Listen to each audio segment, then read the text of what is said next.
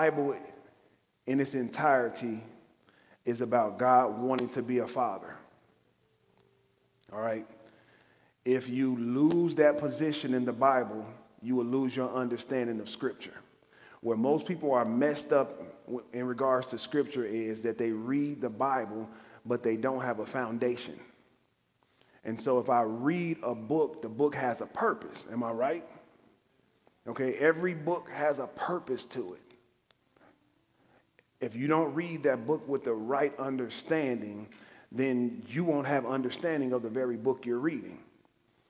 All right? And it, when it comes to the Bible, God wants to be a father. He is not interested in being God because he was God before he created the foundation of the world.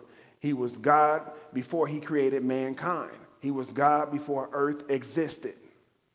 So the foundation of your thinking and your foundation of reading and studying scripture has to come from the foundation of fatherhood.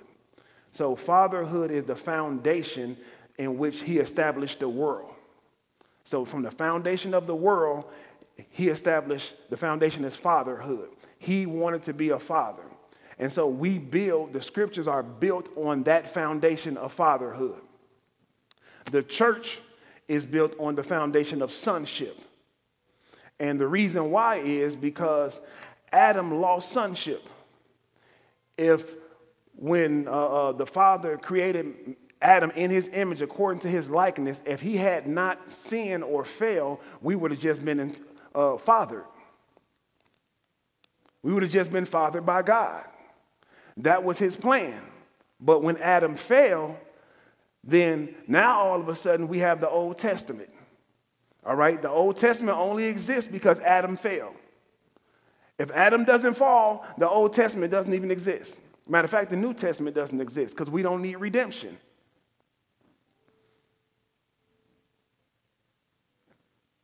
And so, because, of, because Adam fell, now when, what Jesus came to bring us back is that relationship. Jesus came to give us that relationship. So now the foundation of the church is built on sonship. It is built on sonship. Our first scripture uh, for today, turn me down a little bit. Amen. Um, our first scripture is going to come from Hebrew, the book of Hebrew, chapter 3, verses 4, verse 4. And it says, For every house is built by someone, but the builder of all things is God. Now, I'm, the reason why I'm showing you that scripture, because I just told you that the foundation of scripture is fatherhood.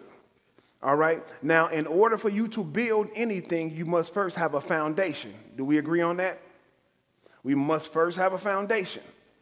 You make no plans to build I mean, you can make plans to build, but first you have to build a foundation before you build.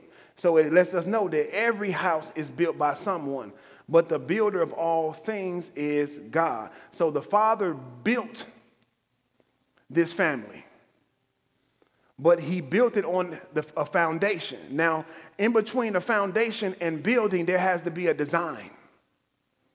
There has to be a design. In 2016, we had a home built.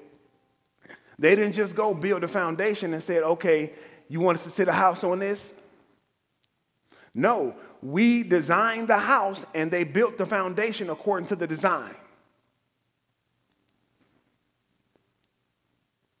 Because you don't want to build a mansion on the foundation of a one bedroom house. so everything has to have, a, if it has a foundation, it has to have a design. No foundation, no design. No foundation, there's nothing to build on. And so we talked about last week about, you know, just even in society. If you look at uh, uh the black, just the black culture, just our culture in general, you will see that 74% of our black homes are without fathers. That is the, that is the doing of Satan. Satan loves to come in, destroy the household because he know where there is where the father is absent, there can be no growth. or the growth is inadequate. And so it's been even the same way in the church. The Father has been removed from the church, and instead we have a whole bunch of programs. We have a whole bunch of bishops, a whole bunch of overseers, and now we've limited the church to pastoral. People only go to a church based on the pastor. That's my pastor. What's your pastor teaching? The foundation of his teaching is what should keep you coming. When Jesus made, Jesus made one comment, he had 72 disciples. After making that one comment, 60 of them left. 12 was left. Jesus turned to them and said, Are you going to leave too? Why would he say that? Because he knew his foundation. He knew the foundation. Peter looked at him and said, Where will we go? You have the words of eternal life. And that's how teaching should do. When you come and you hear teaching, it should bring life to your soul. If I came in here every Sunday and just talked about your problems, the only way you keep showing up is if you're in bondage. You have to be addicted to pain for you to come every Sunday and just hear me tell you how bad you are. But that's why they, they'll, people will say that, but then on the other end, what they'll do is they'll throw hell in. So hell is supposed to scare you to come back and constantly listen to me. Why? Because I have no foundation. And so we've downgraded the church to that. But like I told you last week, this is a university. You come here because you want to grow. You listen to that podcast because you want to grow. Why? Because, watch this, this university reveals the foundation to help you build on. And the thing I want to make you aware of is this because you are God's children, you are supernatural children. You're supernatural. You have to believe that. So, truth be told, all you need, Zay, is the foundation of anything, and the Holy Spirit can build on that. Anything you want to learn, all you got to do is get the fundamentals, and the Holy Spirit can help build on that. That's why the Holy Spirit is your helper. But if you don't read and, and get the foundation of it, it can't help you. The Holy Spirit will help you build. But if you don't have enough diligence to study yourself, what do you have to build on? The Bible says the Holy Spirit will bring all things back to your remembrance. What does that mean? You have to impart something into yourself. You have to read something. You have to go through situations and circumstances so it can bring it back to your remembrance. Remembrance means meaning that you already had this in your mind. You're aware of this. The Holy Spirit not, is not going to just make you aware of everything. I know we want to think that, that the Holy Spirit is just going to download uh, um, plans to build a multi, multi-billion dollar business. No, it's going to start with you studying business, learning something, and then the Holy Spirit will help you go from there. Amen? Y'all must have been talking about that. All right. Guess I'm in the spirit. And so, what we have to do is take on a mindset that we have to learn. All right? We have to do what? Learn. Jesus said, Learn of me. Learn of me. If he says, Learn of me, that means I'm teaching. Learn of me because I am meek and I am lowly of heart. All you have to do is watch me and you will learn. So we have to learn. If you're not learning, you're not maturing. I told you, you, you get this conversation all the time, especially when you have children, you know, growing up and they hit 18, 18 through 20. I'm grown. No, grown means mature. I can't stand when I hear people say that, especially when it comes to using profanity. I'm grown. I say what I want.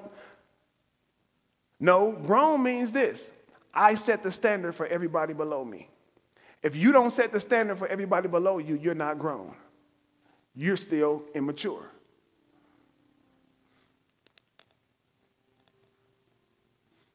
And so we have, and so if you're not learning, you're not growing, you're not becoming. And so that's the ultimate question that you have to ask yourself every single day of your life. What am I becoming? Spiritually and physically. What are you pursuing right now, physically? that you plan on taking, and this is mine. I'm on the way to achieving this. It has to be something. If it's nothing, that means you're not learning. That means you're not studying. That means you're not growing in, in certain areas of your life. Amen? All right. And so uh, this is part two of this message. Uh, and I told you last week we had six points. And our first point was being born again. All right. Um, before you have to enter into the family of God. All right. Once you have entered into the family of God, you are born again. Now it is time to take hold of that relationship, learn of that relationship, and grow. Then the next one was we hear that we are children. A lot of people have been born again, but do not have an understanding that they are children. It has never been taught to them that they are children. It's been taught to them that they are church members, that they are sinners, that they are saints, that they are servants, that hell is a possibility, that heaven is a possibility, but that's not what you need to hear. You need to hear that you are a child. You have to hear that you are a child, and then the next thing you have to do is accept that you are a child. That's hard, that's the hardest thing to do, especially when you're transitioning, or I don't want to say that's not a good word, but when you're you have the natural side, then you have the spiritual side. And on the natural side, you can be fully grown. You can have your own house, your own car, your own business. You can own, you can own the Atlanta Falcons but be an immature and a baby in the spirit. And so we have we can't look at our natural accomplishments to try to make us feel like that we that we're somewhere in the spirit. Your natural accomplishments mean accomplishments mean absolutely nothing over here in the spirit realm. That's why when Jesus was talking to Nicodemus, he asked him, he was uh, breaking down all these spiritual truths to him, and say, he said, he said, How are all these things so? The next thing Jesus said to him, how are you a teacher of the Jews? So you mean to tell me you the ruler of the Jews, you the bishop, but you don't understand how spiritual things work? Then he said to him, If I tell you of spiritual things, of earthly things, and you don't understand, then how are you going to understand spiritual things? Because he just simply asked him, he just told him, You have to be born again. The, the bishop said, Should I enter into my mother's womb again? You a killer if you do. So your education on this side, it'll help. But it really does you no good if you don't understand spiritual things. That's why the Bible says that the natural man does not understand things of the spirit. They're impossible to discern. And so we're going to pick up at our, our third point, our fourth point is, in which we're going to pick up, start right now, is um, we have to now, after we have accepted that we are his children, we have to accept that we have a father. All right? We have to accept that we have a father. Once you have accepted, you hear that you are a child, you accept that you are a child, now you have to accept the fact that you have a father. In accepting the fact that you have a father, that means the father is going to mature you, and you are not going to mature yourself. Amen? And so in dealing with the thing about a father, you have to look at that relationship. And it's two sides of a same coin. Okay, we have a quarter. And let's just say that quarter represents the relationship. It represents you being in Christ. But in that with that quarter, you have two different sides. And at all times, you are dealing with both sides of, the, uh, of this coin. The first side is that you have been born again. And because you have been born again, you do not understand the kingdom. How many of you think you understand the kingdom 100%? 90, 80, 70, 60, 50. All right. You don't understand the kingdom. That was the benefit that Jesus had on us. Jesus said, uh, He said, He's the only one that has descended and ascended. He said, Nobody knows the Father except the Son, and nobody knows the Son except the Father. Why? Because this relationship was conducted in heaven. It was not conducted on earth. He didn't get to earth to have a relationship with the Father. No, he came from heaven to bring the relationship. So he's letting you know you don't understand. That's why I tell you every time you see scripture and you see Jesus say, truly, truly, or verily, verily, he's letting you know this is a spiritual truth. This is how heaven operates. This is how my father does things. That's why he had the same thing of saying, I only do what my father tell me to do. Now, you just found out you have a father. So you're not at that point where you do everything that your father asks you to do.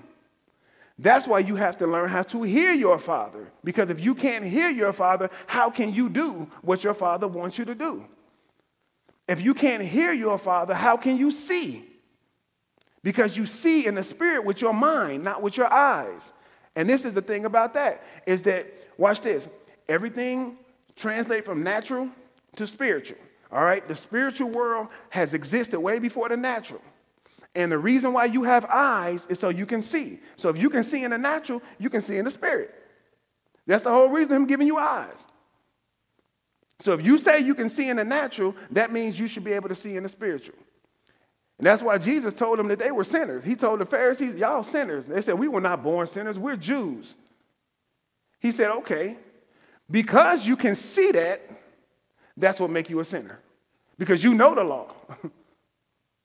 So just like in the natural, you can hear, right? So you should be able to hear in the spirit. You can speak. You can walk. You can act. You can react. Everything you can do in the physical, you should be able to do in the spiritual. And so that side of it is the new birth. You are born again. You are an infant. Born of God, not of man. And so that's one side of the coin. The other side of the coin is the adoption.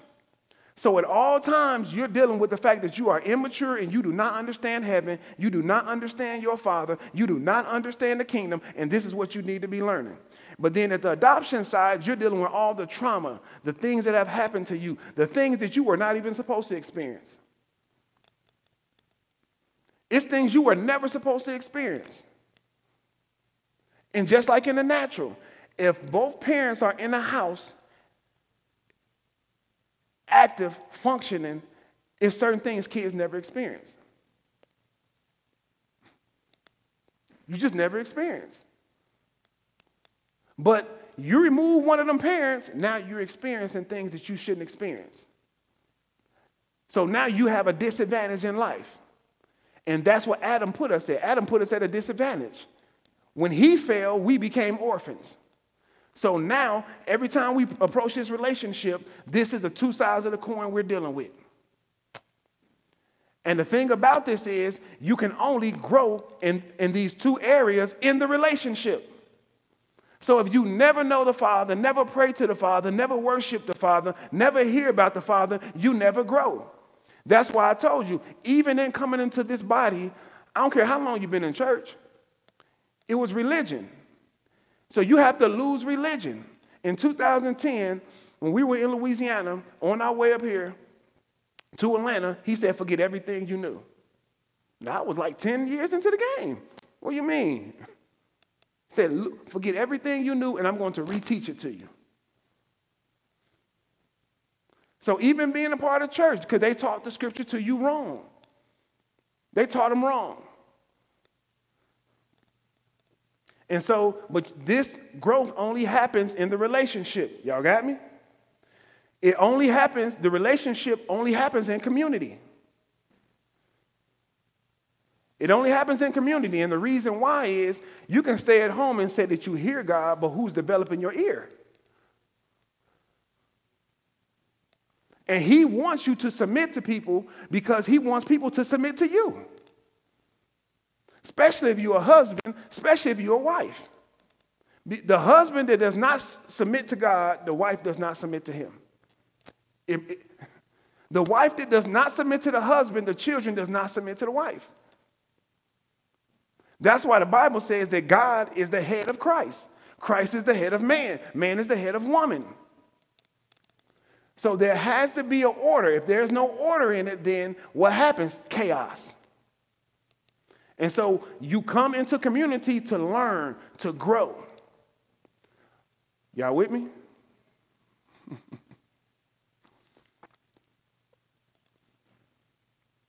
so now, because things happen in a relationship and they happen in community, we're going to have to deal with this word I'm about to give you guys. And I don't know if you're going to like this word that I'm about to give you, but I got to tell you the word. Here you go. Y'all ready? Correction. Nobody likes that. Correction is the best thing you can have in your life. It's the best thing you can have in your life. It's somebody correcting you. And so we're going to look at the scriptures in uh, Hebrews chapter 12, verses 5 through 11. And it reads, And you have forgotten the exhortation that addresses you as sons. Uh, exhortation is an encouragement, all right? Uh, exhortation is, in, is instructions. Uh, exhortation is someone speaking to you in a manner in which they're trying to help you grow. He says, and you have forgotten the exhortation that addresses you as sons. My son, do not take the Lord's discipline lightly or lose heart when you are reproved by him. Verse 6 For the Lord disciplines the one he loves and punishes every son that he receives. Now, in this passage of scripture, you have discipline uh, in here multiple times, but it has two different definitions for it. My definitions up there? Okay, you have two definitions, different definitions for it. You have the, the word paideia and paideuo. All right, paideia is a system of education or upbringing, and paideuo is a system of strict training to mature and make you realize your full potential. So when it reads in, in verse, yeah, go, you guys go ahead and take a picture of that because we're going to, uh, yeah, appreciate that. Take a picture that you're going to need that. Right, y'all ready? Okay. When it says, "My son, do not take the Lord's uh, uh, do not take the Lord's discipline lightly. That word discipline is the word paideia, which is a system of education and upbringing. So it's saying, do not take your education and your upbringing lightly.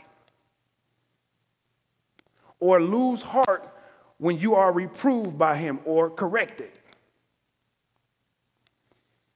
Verse 6 says, For the Lord disciplines, now that is the word paideuo, which means a system of strict training to mature and make you realize your full potential. So the Lord disciplines the ones he loves and punishes every son he receives. Now, that word punishment, it just means whoop, whips, or scourge. It means that he's going to discipline you, mean he don't mind putting that belt on your butt. He don't mind using that rod. He doesn't mind using the things of life to correct you. It is going to happen. It has to happen. Verse 7, it says, endure suffering as discipline, paideia. So endure suffering as, as, in a manner where you see this as a system of education or upbringing. So he's saying, endure this discipline as if you understand the person who's disciplining you is trying to make you better. Don't look at the discipline and the correction as abuse.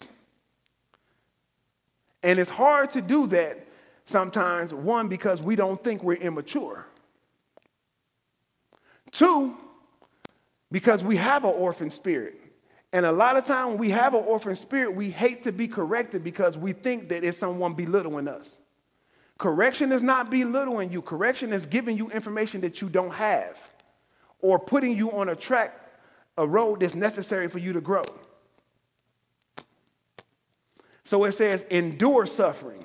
You need to endure suffering. You need to endure chastising. You need to endure someone telling you that you are wrong, that you need to grow, that you are selfish, that you are immature. You have to endure that.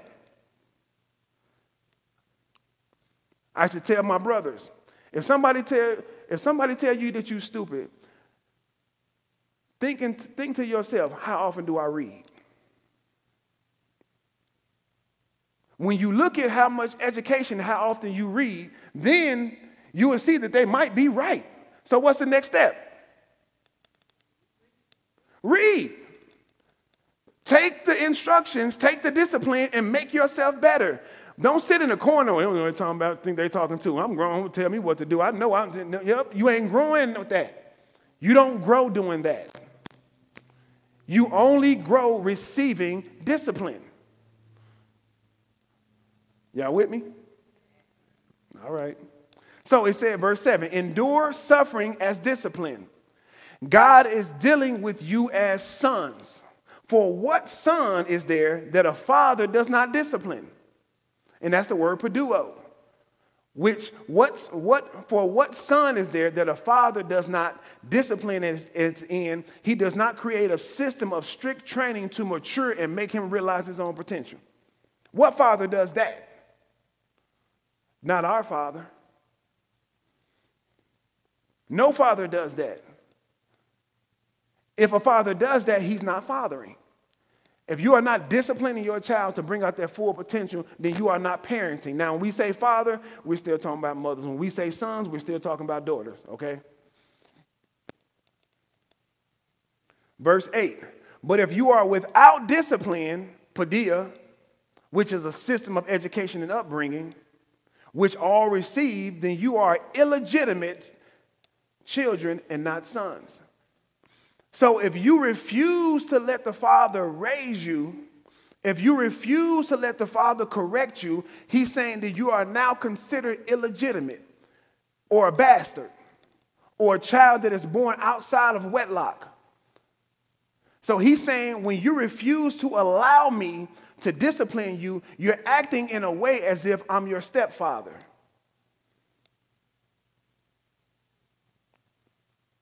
You're not acting like one with the inheritance. When it came down to Abraham, he had uh, Isaac, but before he had Isaac, he had Ishmael. Ishmael could not receive the promise. So he's saying that when you do not come in line with the correction, you are acting more like Ishmael than you are like Isaac. You're acting like a child that can't receive the promise versus a child that will receive the promise. I can't give you the promise if I can't discipline you. If I can't correct you, I can't give you your destiny. You can't force God to give your father to give you your destiny and you won't listen to him. No more than your kids can force you to buy them new Air Jordans, but they won't do nothing that you ask them to do in the house. I remind my kids constantly, like, okay, look, you 13 now, but I'm letting you know I'm tracking your maturity. Because when you hit 16, you're going to want a car. And I'm looking at how you take care of your room. I'm looking at how you take care of your chores. So that when you want this thing right here, and I say no, I'm justified. All I got to do is remind you what happened last chapter.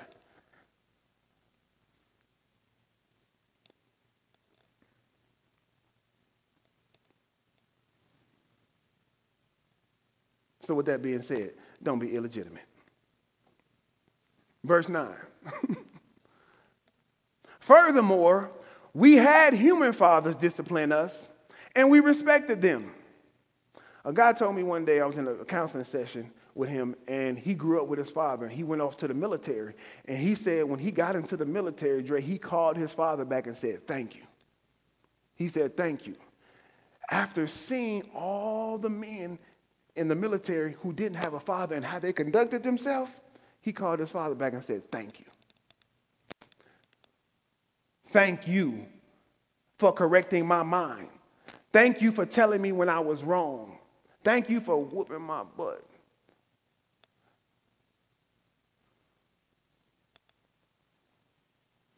Furthermore, we had human fathers discipline us and we respected them.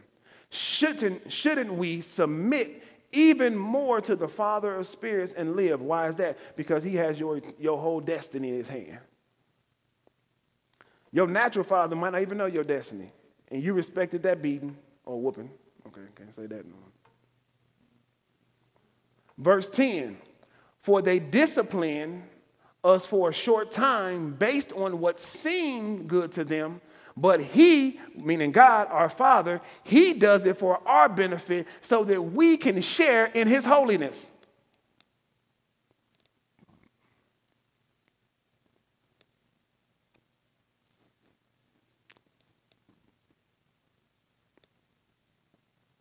so that we can share in his holiness. It's for our benefit. So correction is for what?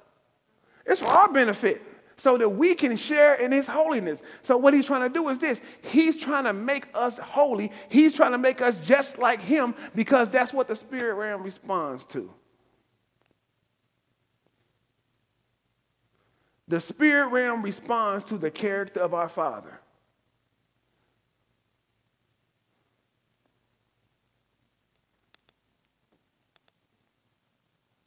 Verse 11 No discipline seems enjoyable at the time, but painful. Hallelujah. All right, all right, all right.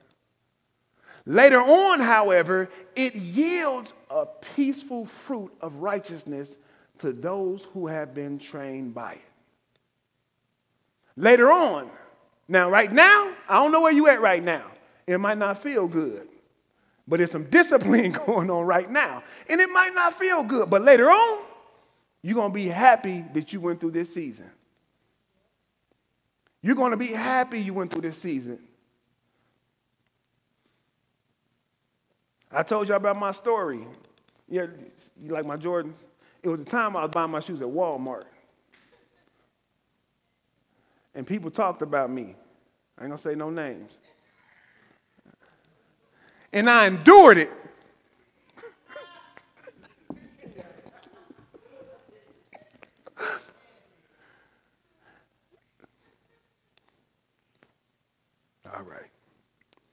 It yields a peaceful fruit of righteousness to those who have been trained by it. And that's why a lot of us, we have frustrations right now. You have, you, feel me? There's a lot of frustration. It is because you're growing because you're growing. Your body experiences pains as you grow. As you get taller, your knees start to hurt, elbows, everything. Why? Because your body is being stretched out. You're growing. Same thing happens with your mind. When you're trying to lose that old man and start thinking like that new man, it is a stretch and it hurts. It does not always feel good till you be told that your thought process is wrong, that you are carnal minded and you need to be spiritual. Don't I, don't I want to hear that? You do not want to hear that. But that's the hard thing that we have to tell you. You're carnal. Your mind is carnal. You think naturally.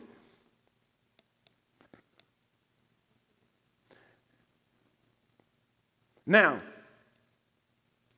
it says it yields a peaceful fruit of righteousness to those who have been trained by it. Now, when dealing with correction, all right, Correction brings you to a place of humility. Now, the definition of humility is the emptying out of myself so that the Father can be all in me. Okay, what's the definition of humility? Okay, so he wants to empty you out to put greatness there. There's no greatness there yet. Greater is he that is in you than he that is in the world. But he's not there yet. He's there in spirit, but he's not there in soul. So right now, you are just like him 100%, but your mind is not like him. So we need to marry those two. And so the Bible says when you humble yourself, he'll make you great in the kingdom. So what does that mean? When you're born again, you're not great in the kingdom. So he wants to make, he wants to get you there. But he says what? First, you have to empty yourself out and let me put myself there. He says, if you humble yourself, I'll give you a greater grace.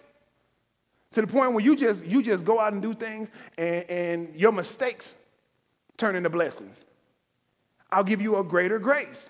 But when you try to do things in your own strength, the Bible says when, it deals with pride, I resist you.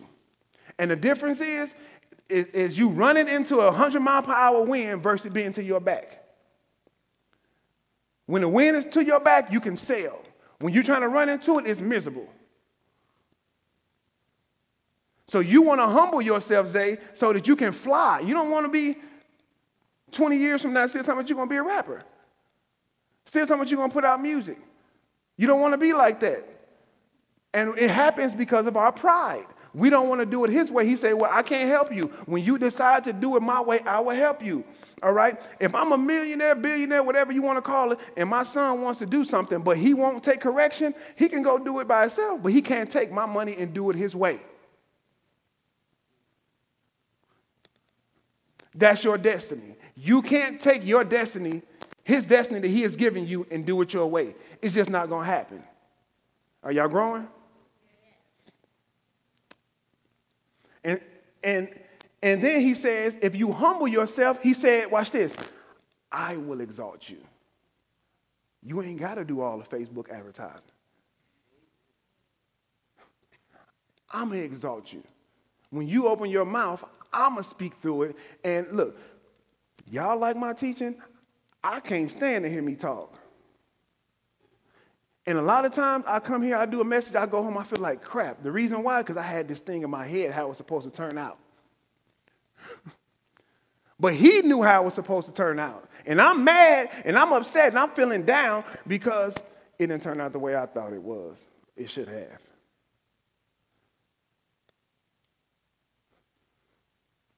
What's going on there?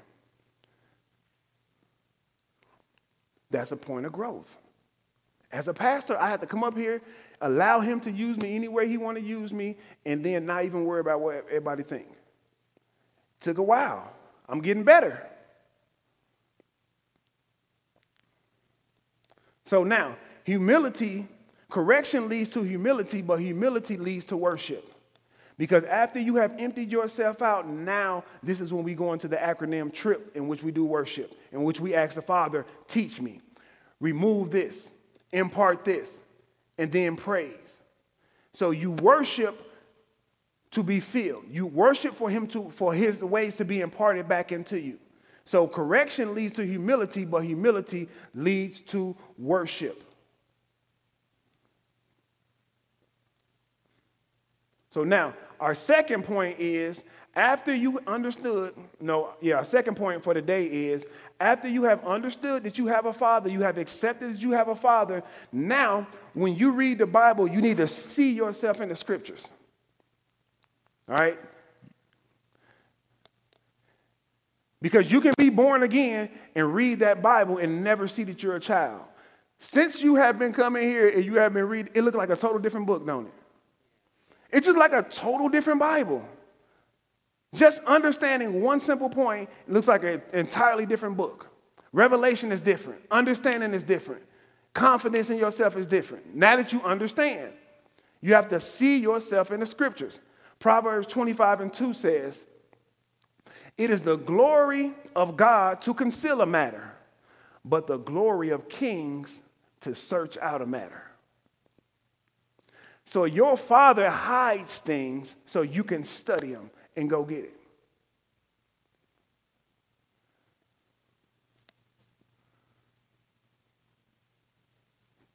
You ever did an Easter egg hunt?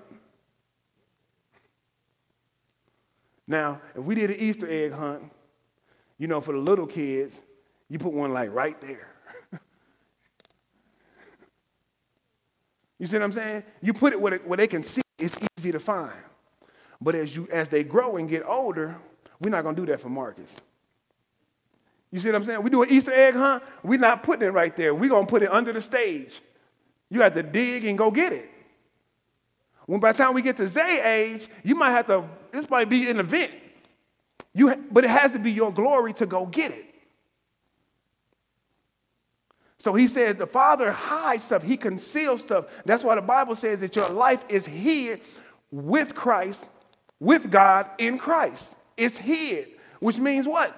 You got to study to get it. You got to show up and be taught to get it. That's why the Bible says, study to show yourself approved unto God. Your studying approves the, to the Father that I want what? My destiny. But you don't crack that Bible, you don't get any destiny. And so you have to do three things you have to study to be, you have to study to know, and then you have to study to teach. I'm to say those again. You have to study to be, you have to study to know, and you have to study to teach. because he conceals things. That's why he said, Seek. Seek, ask, knock. I've hidden things. That's why Jesus, when he was with his disciples, he told them things. He talked to them plainly. But when he got with the, um, with the crowd, he only spoke in parables. He said, I'm trying to hide this from them so seeing they can't see and hearing they can't hear unless they be converted. I don't want them to see. I'm going to give you a parable. I'm going to tell you the kingdom of God is like yeast. And what you need to do. What do you need to do? Go study yeast. When you study yeast, you'll have a better understanding how the kingdom operates. If he says the kingdom of God is like a mustard seed, what do you need to do? You need to go study mustard seeds because because it's a type and a shadow. It's letting you know how the kingdom operates through a mustard seed. If it says that Jesus is the door, you need to study doors because the thing about the church is watch this we come into the door. We're not going through the door. We're at the door singing songs. This is how it looks. He says, I am the way and the truth and the life. Anyone, he says, you have to come through me to get to the Father. You go through doors. When you go through a door, it's a room. You don't come to the door, don't go through the door, and just sit there and sing songs. That's what a church is today. They're just standing in front of the door. They're just standing in front of the door. This is why he says, I have drawn you with loving and, love and kindness. So I drew you with loving kindness, but then the Bible says, if you draw near to me, what'll happen? I'll draw near to you. So, watch this. You've been born again. I adopted you. But now the next step is going to be you drawing near to me. Reason why? Because I can't override your will. I can't override your will. I can't make you want something that you don't want. If you don't want to be a great child, I can't make you do that. I'm not going to make you do that. But as you draw near to me, what'll happen? He'll draw near to you. So you take one step, he take 10.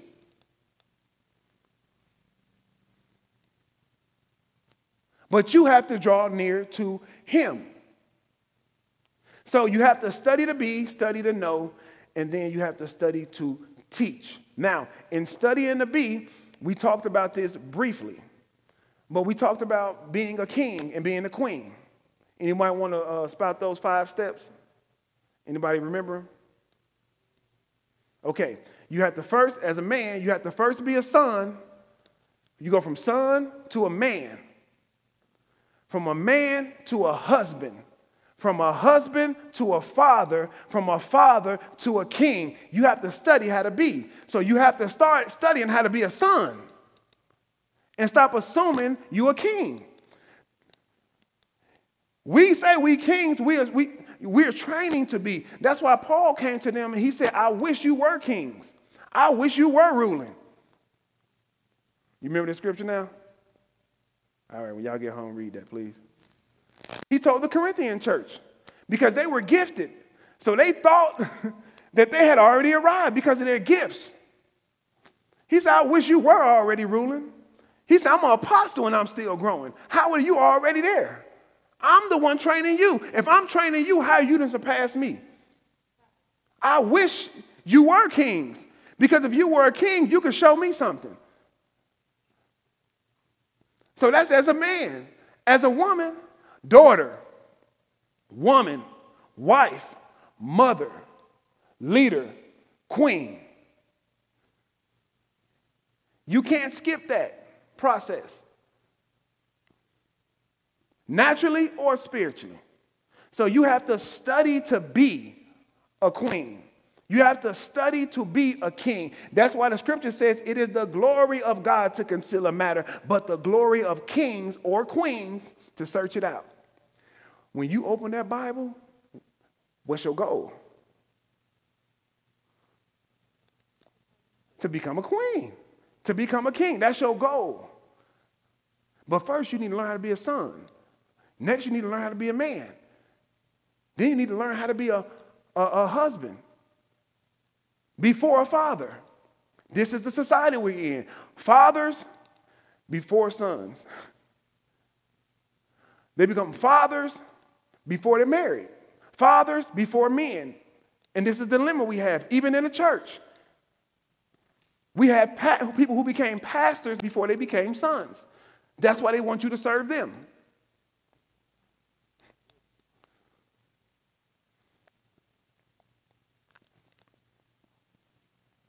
That's why they talking about touch not my anointed, do my prophet no harm. And they think he, God was talking about them. Really? The Bible says you are a new creature in Christ. In Christ means the anointed one. So as long as you are in Christ, you are the anointed ones. So he's telling everybody outside of the community, don't touch them, don't do them no harm. But then when you relegate it or you downgrade it to just it's about the pastor now. You say something about the pastor, God gonna kill you. I've been told that. How many y'all been told that? How many y'all heard that? How many y'all grew up in church like that? Come on, y'all, don't be scared. I ain't got no cameras. Touch my, touch not my anointed. What? Mm. All right. Next one is you have to study to know. That's why we're doing the four pillars. You have to know the relationship. You have to know the kingdom. You have to understand church. You have to understand ministry. You have to study to know these things. If you don't know the relationship, you can't get the kingdom.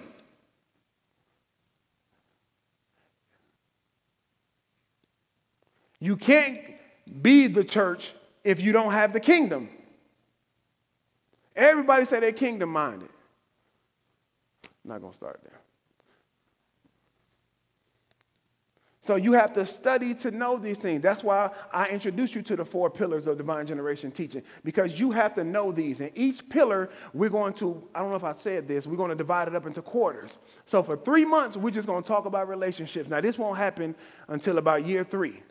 Because I, right now, it's everything that's going on is the Holy Spirit dealing with you guys to build you. So when the next group come in, and then the group after that, so about three years, what's going to end up happening is every three months, we're going to teach on relationships.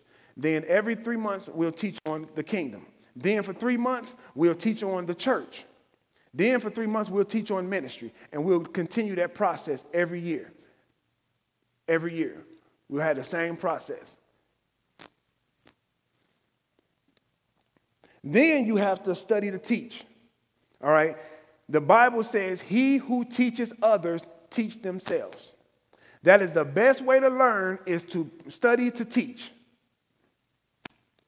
Study to teach. Show what you know. The Bible says, be prepared to have an answer for the hope that lies within you.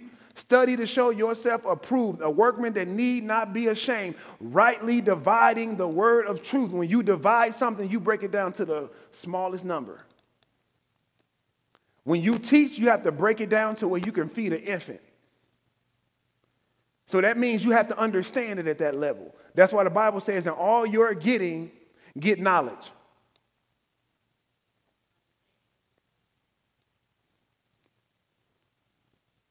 Huh? What are you talking about? You saying I'm wrong? You correcting your husband in front of everybody? In all you're getting, get a understanding. Don't just get a bunch of information. Don't just be quoting scriptures. Have an understanding of that scripture. I can't stand hearing people, probably because I'm a teacher, okay? I can't stand hearing people quote scriptures and, and it's just totally wrong, just, just off. Have an understanding. That's why I'm giving you a foundation, so you have something to build your understanding on. Whenever I read a book, and I'm reading a book, and I'm reading a book, and they get to talking about God, they're talking about God, they're talking about God, they're talking about heaven, they're talking about hell, and I see They ain't saying nothing about him being my father. They ain't saying nothing about me being a child. They ain't talking about nothing about him raising me. They ain't talking nothing about me maturing, nothing about the five stages of sonship, but they telling me that I have to do this or heaven and hell is what it is. As soon as I read them books like that, I can take the content, I can chew the meat and throw away the bones. I no, I want to hear that. You missing it. It has to start with him being our father. If it does not start with him being our father, it is 100% wrong. Y'all with me on that?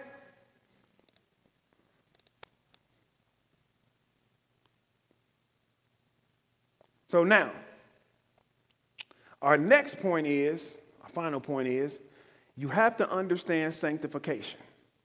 All right? So you've been born again. You heard that you was a child. You accepted that you were a child.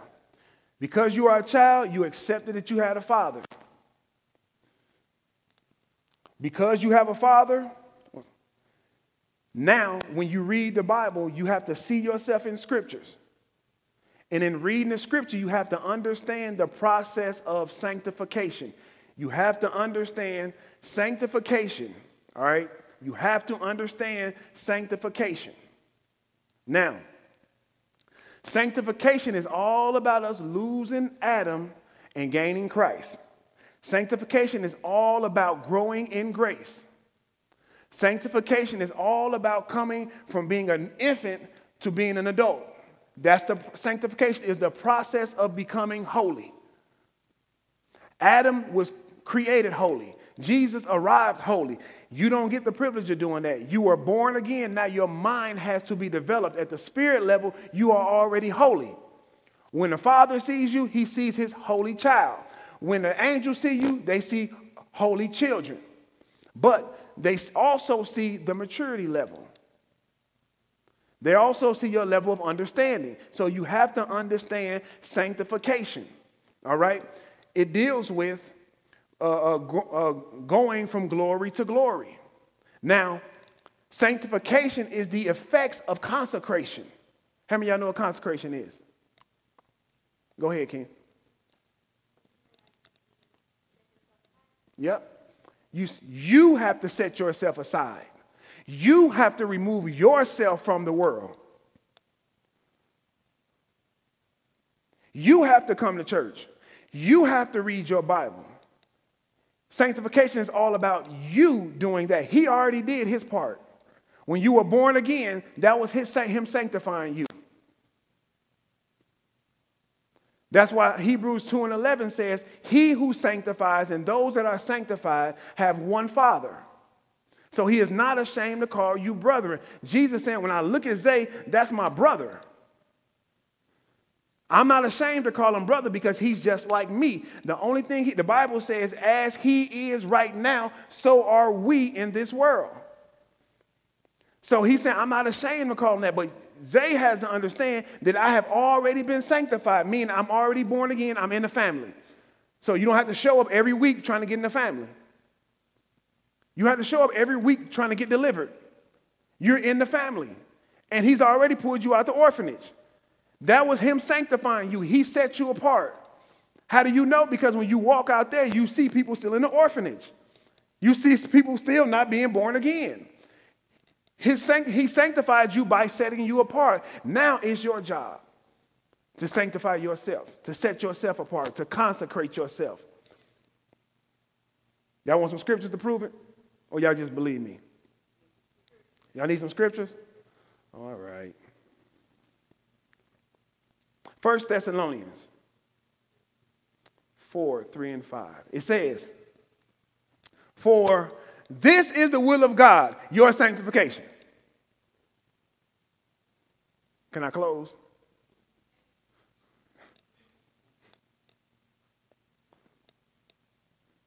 It talked to you by itself, it? I don't have to say nothing. You read that. this is the will of God, your sanctification. That is, that you abstain from sexual immorality or lust. So, sanctification is you consecrating yourself and just wanting what the Father wants for you. Lust is you wanting stuff He says your butt can't have.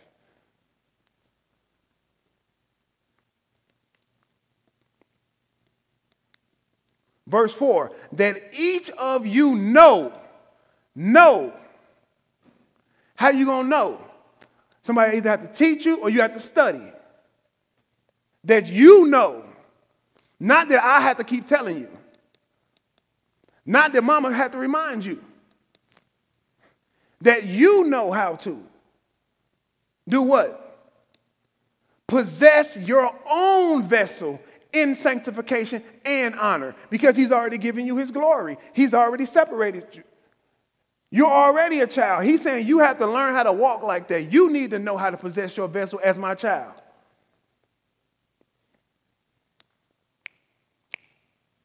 Not in lustful passion like the Gentiles who do not know God. And what does that do? Take us right back to being illegitimate. Gentiles were illegitimate, unbelievers. The Bible called them dogs. A Gentile woman came to Jesus and said, I need my daughter here. He said, It ain't good to give the, uh, uh, kids food to the dogs. That's kind of cruel, ain't it? Jesus was a beast. I wonder if Jesus had kids. If Jesus was married, you see how he talked to his mother? Uh, they need you to put turn this water into wine. What does that have to do with me? It ain't my time. You don't talk to your mother like that, do you? I don't know. When you God, son of God, woman, you are beneath me. Not just playing. Second Thessalonians 2 and 13. Now, now, in consecration is to make yourself holy. All right? Consecration is about you purifying your heart and purifying your life.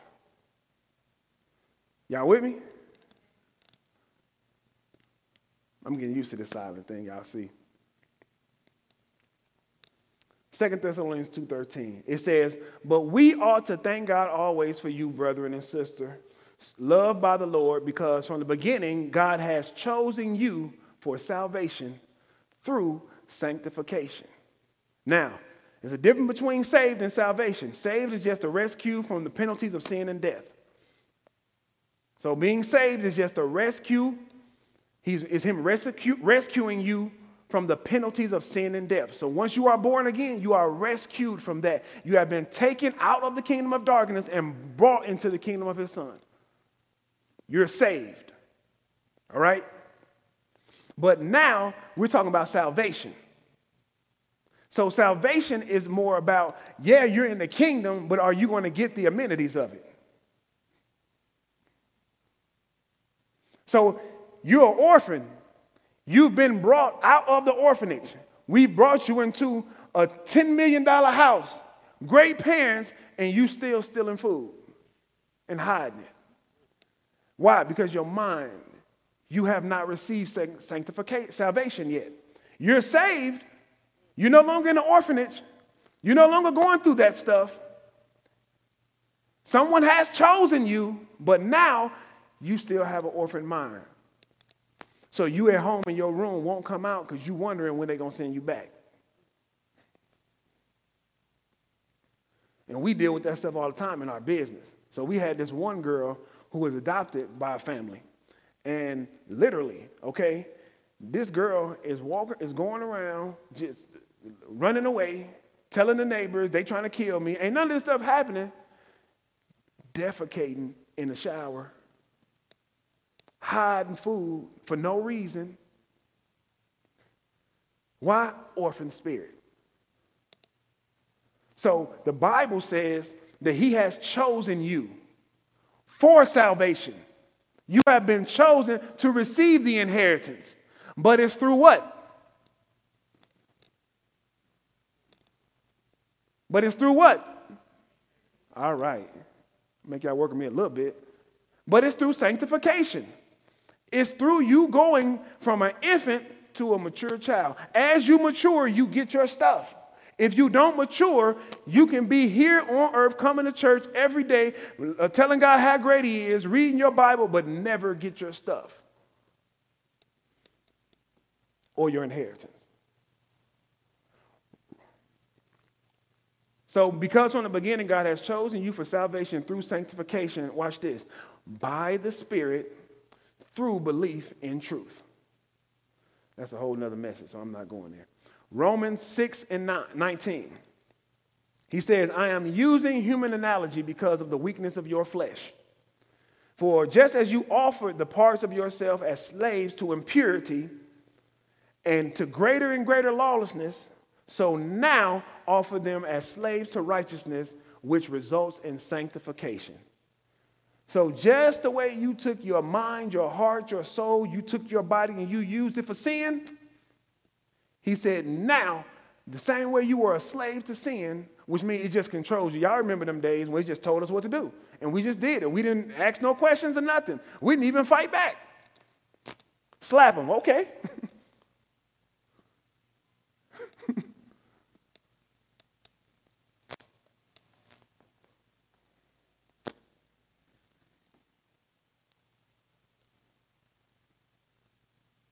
so, now,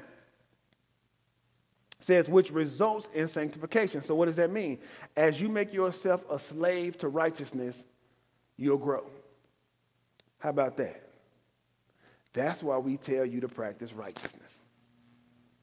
Make yourself a slave to righteousness. Make yourself a slave to righteousness. All right? It's three dimensions of righteousness. The first dimension is God made you right, so you don't have to be trying to get right in His eyes. The second one is God gave you a path, a purpose, a destiny, which is the right path for your life. Take that. Then the third one is practicing righteousness. All this stuff is on the podcast. It's practicing righteousness, in which you pray, you fast, you give, you study the word, and you do community. If you make yourself a slave to that, it results in sanctification. You can't miss growth. But if you make yourself a slave to sin, you miss everything he had for you in salvation. You miss your entire inheritance. And I'm going to get mine. So that's why we tell you to practice righteousness. This is why we give you the soul algorithm. This is why we teach about the soul algorithm. Okay? Using the analogy of the mouth, the stomach, and it coming out as waste. Whatever you put in your mouth goes into your stomach. Your stomach breaks it down, gives the nutrients, and the rest comes out as waste. The same way your mind works. Whatever you put in your mind goes through your soul and comes out your heart. That's why the Bible says, out of the issue of the heart flows life. Your heart tells what you've been doing with your mind. So if you have not been a slave to righteousness, your heart, the way you feel, the way you think, tells.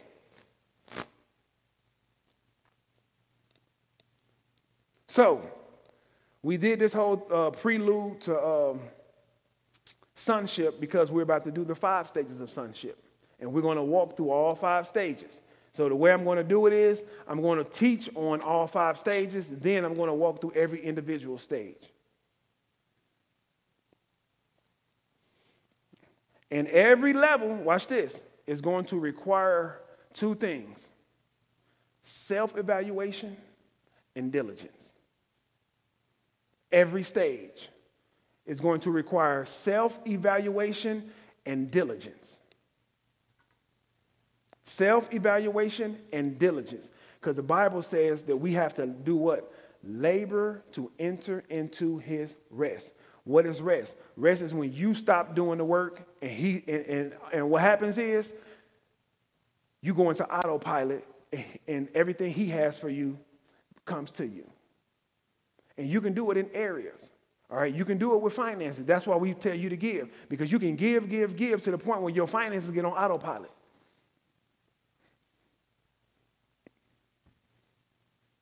That's why we tell you to forgive. If you can't forgive, he can't give you influence. The devil is slick. He's always trying to find a way to disrupt that, that uh, pattern. He's always trying to find a way to sneak in there and, and disrupt you getting what the Father has for you. That is the end game. You want abundant life on autopilot. You want everything that He has for you. And the reason why I'm doing this is for this very reason. The reason why I'm doing this for this very reason. You have to get your life before you can be effective. It's hard to try to do ministry and you don't have your life. Am I right? It's hard. So I'm teaching like this because I want you to have your life so that it makes ministry easy. It's easy to do ministry when you already, when it's your life. It's hard to do ministry when you have not experienced the very things you're trying to tell somebody to do. It's difficult. That's why I told the father, look, I want to be covered in this, this, this, and this, and this area. I did not want us to build a house on church money. Two years from now, we talk, oh, we finna build a house. Y'all be looking, huh? With what? Now, if I did do that, that's nothing wrong because the whole thing about tithes and offering is this tithes and offering are for the priest and the temple. The tithes and offering are supposed to take care of my family and this building. If, it's, if something left over, we help.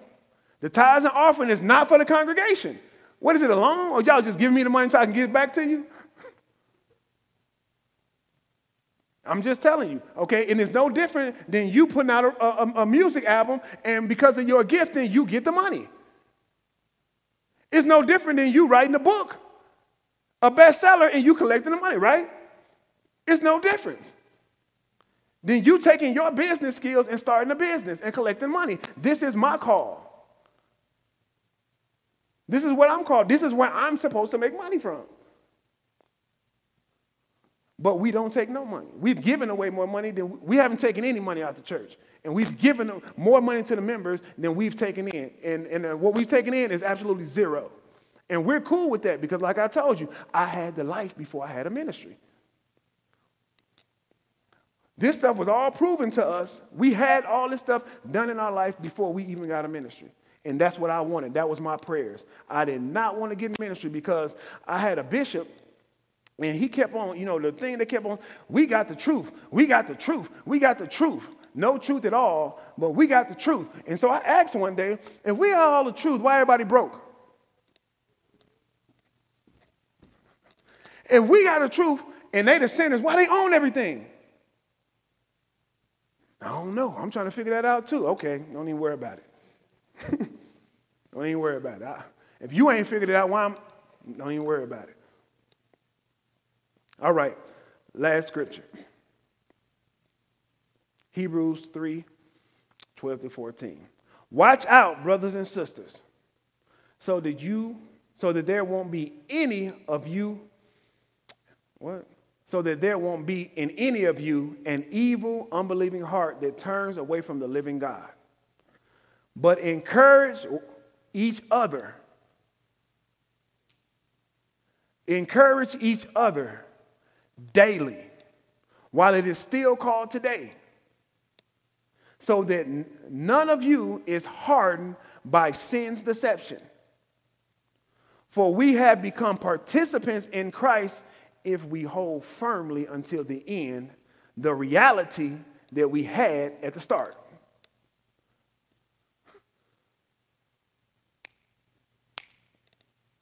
For we have become participants. That's why I told you, we don't have a covenant right now with God. Abraham had a covenant with God. No, uh, uh, Noah had a covenant. I was about to say Moses. Noah had a covenant with God. Moses had a covenant with God. David had a covenant with God. The children of Israel had a covenant with God. We do not have a covenant. We are participating in a covenant that he made with himself. Said there's no way you can mess this up but by simply not accepting the covenant. He said, Look, I want you to be my children. I want you to come into this family. I got a destiny for you. I got a purpose for you. Everything that you need, you can get in me. Do you accept? That's how the covenant went. The covenant was not like what Abraham saying, if you do this, then I'll do that. No. The covenant states, I am your father. Do you want to be my child? Okay, if you want to be my child, this is how the relationship works.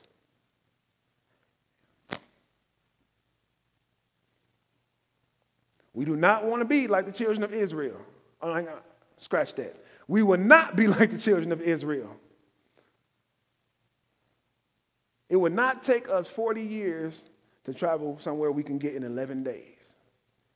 Because why? We got the same habits over and over again. Don't want to study. Don't want to pray. Complaining. Don't want to fast. You can get there quicker by just doing what? Practicing righteousness. Just go ahead and do it. Or you can roam around in the wilderness. He'll take care of you. You'll have the basic necessities. You will not go hungry. You will always have clothes. You will have a car. You will, but you won't get your destiny. Your destiny is bigger than having a car, a house. Your destiny has influence and affluence behind it. He wants you to have wealth. He wants you to have power. He wants you to have authority. That's why it said in verse 14, for we have become participants in Christ. So whatever he has, we have. That's why he had a ministry to show you what a son of God looked like on earth. If it was just about the death, we could have killed him as a baby. If it was just about getting the blood, we could have took that when he was a baby. But it was about more than that. So he says, For we have become participants in Christ if we hold firmly. If we hold firmly. If we hold firmly. Until the end, this is it right here the reality. The natural realm is not your reality, it is no longer your reality. 40 hours a week, punching the clock, that is no longer your reality unless that's the career that the Father chose for you. That's not your reality. Get out your reality. Get out of this reality and get into the reality that belongs to you. Bad relationships is not your reality. No confidence, that's not your reality. Your stature in earth, that's not your reality. Amen? So it says, hold firm until the end the reality that we had at the start. Now, at the start, at the start, the foundation of the world, before the foundation of the world, what was the Father's plan? At the start, he wanted a relationship. He just simply wanted to be your father. We have made this extremely tough, haven't we? We have made this extremely difficult from the start. Amen.